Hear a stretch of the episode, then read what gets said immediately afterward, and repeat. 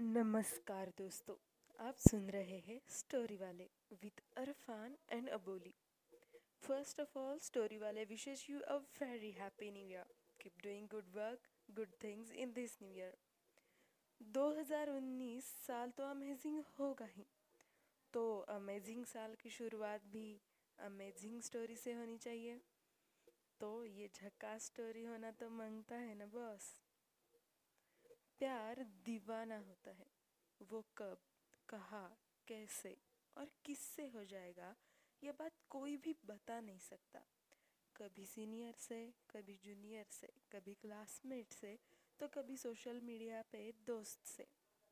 इसी मस्तानी प्यार का एहसास हुआ है हमारे आज के किरदार माही को। ये कहानी मैंने खुद लिखी है। इस कहानी का नाम है प्रेम चित्र तो आइए सुनते हैं माही की कहानी, अरफान के जुबानी। बारिश के दिन शुरू थे। बाहर बारिश और दिलो दिमाग में टेंशन, कोहराम मचा रहा था। आज मेरा बारहवीं का रिज़ल्ट लगने वाला था। दोपहर जब रिज़ल्ट डिक्लेयर हुआ तो मैं खुशी से झूम उठा। मुझे ज़्यादा मार्क्स नहीं थे, लेकिन फिर भी मैं इतने में ही खुश था। अब मुझे टेंशन इस बात की थी कि आगे करना क्या है मेरे ठीक ठाक मार्क्स और पापा की अच्छी रेपुटेशन की वजह से मैंने इंजीनियरिंग फ़ील्ड में एडमिशन लेने का फैसला कर लिया मैंने ये फैसला अपनी मर्ज़ी के खिलाफ किया था, फिर भी मुझे इतना तो हक मेरे माँ बापा ने दिया था कि मैं अपनी पसंद की कॉलेज और अपने पसंद की इंजीनियरिंग फ़ील्ड चुन सकूँ। मैंने मेरे सारे डॉक्यूमेंट्स और एडमिशन फॉर्म पहले से ही अपने पसंद के कॉलेज में जमा कर दिए थे। और यह भी पापा की उस कॉलेज में बनी हुई पहचान की वजह से मुमकिन था। अब बस मुझे मेरी कॉलेज की आइडेंटिटी लेने जाना था। मैं बड़ी खुशी से कॉलेज पहुँचा। वहाँ जाते ही मैंने जो नज़ारा देखा, उससे मेरे होश उड़ गए। वहाँ ऑफ़िस के सामने इतनी भीड़ थी कि मैं अंदर ही नहीं जा पा रहा था। मैं जैसे तैसे कोशिश करके ऑफ़िस तक पहुँचा। वहाँ जो सर थे, उन्हें अपना नाम बताया और अपनी आइडेंटिटी ले ली। वहाँ से वापस लौट ही रहा था कि सामने कुछ लड़के लड़कियाँ किसी टीचर या क्लर्क को घेरे हुए खड़े थे। उनमें से कोई एक ज़ोर ज़ोर से चिल्लाकर कुछ बोल रहा था। मैंने नज़दीक जाकर देखना चाहा तो मुझे पहले सुनाई दिया कि कोई लड़की ज़ोर ज़ोर से गालियाँ दे रही है। मैंने पास जाकर देखा तो एक सेकंड में सब कुछ मानो थम सा गया। मुझे सिर्फ़ उस लड़की के होठ दिखे और उन होठों के नीचे उस मुस्कुराहट की शोभा बढ़ाता हुआ एक छोटा तिल।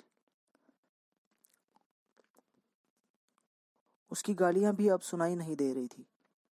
बस उसे देखकर मेरे तो जैसे होश ही उड़ गए थे। अचानक सब कुछ मानो खत्म ही हो गया। वो लड़की भी गायब हो गई और बाकी सब लड़के लड़कियाँ भी। मैं बौखला गया। उस लड़की को पागलों की तरह ढूँढने लगा। क्यों पता नहीं, लेकिन ऑफ़िस के बाहर मैं दौड़ता हुआ चला गया। सिर्फ़ वो लड़की कहाँ गई ये देखने के लिए। वो तो दिखी नहीं, लेकिन इसलिए मैं निराश सा हो गया और अपने घर चला गया। अब हमारे कॉलेज के शुरू होने में चार पाँच दिन थे। मैं इस इंतज़ार में था कि कब मेरा कॉलेज शुरू हो जाएगा और कब मैं उस लड़की से मिलूँगा। कुछ दिन बाद जब कॉलेज शुरू हुआ तो मैंने कॉलेज में जाकर सबसे पहले उस खूबसूरत लड़की को ढूंढना शुरू कर दिया। मैं कॉलेज के मेरे पहले ही दिन मेरा डिपार्टमेंट छोड़कर बाकी सब जगह जाकर आ चुका था, लेकिन वो कहीं न मिली। मैंने मेरे कॉलेज के कुछ दो चार दिन उसे ढूँढने में वेस्ट कर दिए। लेकिन वो लड़की कौन थी, उसका नाम क्या, पता कुछ भी नहीं पता था। ऐसे ही पाँच छः दिन गुजरने के बाद, एक दिन हमारे सीनियर्स ने हम जूनियर्स के लिए फ्रेशर्स पार्टी की अरेंजमेंट की। न चाहते हुए भी एक एंटरटेनमेंट के खातिर मैं उस पार्टी में चला गया। वहाँ बहुत शोर शराबा शुरू था। सब लोग नाचने गाने या खाने में बिज़ी थे। कुछ लोग नए दोस्त बनाने में बिज़ी थे और कुछ पुरानों के साथ बिज़ी थे। सब कुछ बहुत ही सही जा रहा था कि मुझे मेरे सामने से कुछ लड़कियों का एक ग्रुप आता हुआ नज़र आया। वो हमारी सीनियर्स थी। सभी बहुत खूबसूरत थी। मैं उन्हें देखता ही रहेगा। उनमें एक खूबसूरत लड़की थी जो मानो परी की तरह दिख रही थी। उसकी नशीली आँखें, खूबसूरत सा चेहरा, जैसे कोई हुस्न परी और हाँ वही तिल। होठों के नीचे, जो पूरी खूबसूरती पर एक गहने सा सजाया हुआ था। हाँ वो वही लड़की थी।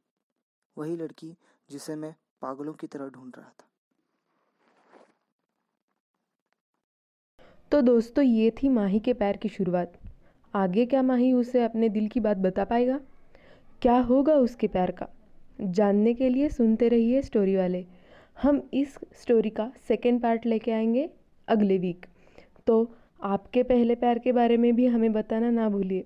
हमारा मेल आईडी और व्हाट्सएप नंबर हमारे डिस्क्रिप्शन में दिया हुआ है. तो सब्सक्राइब करना ना भूलें लाइक करें और अपने दोस्तों के साथ शेयर करें. Thanks for listening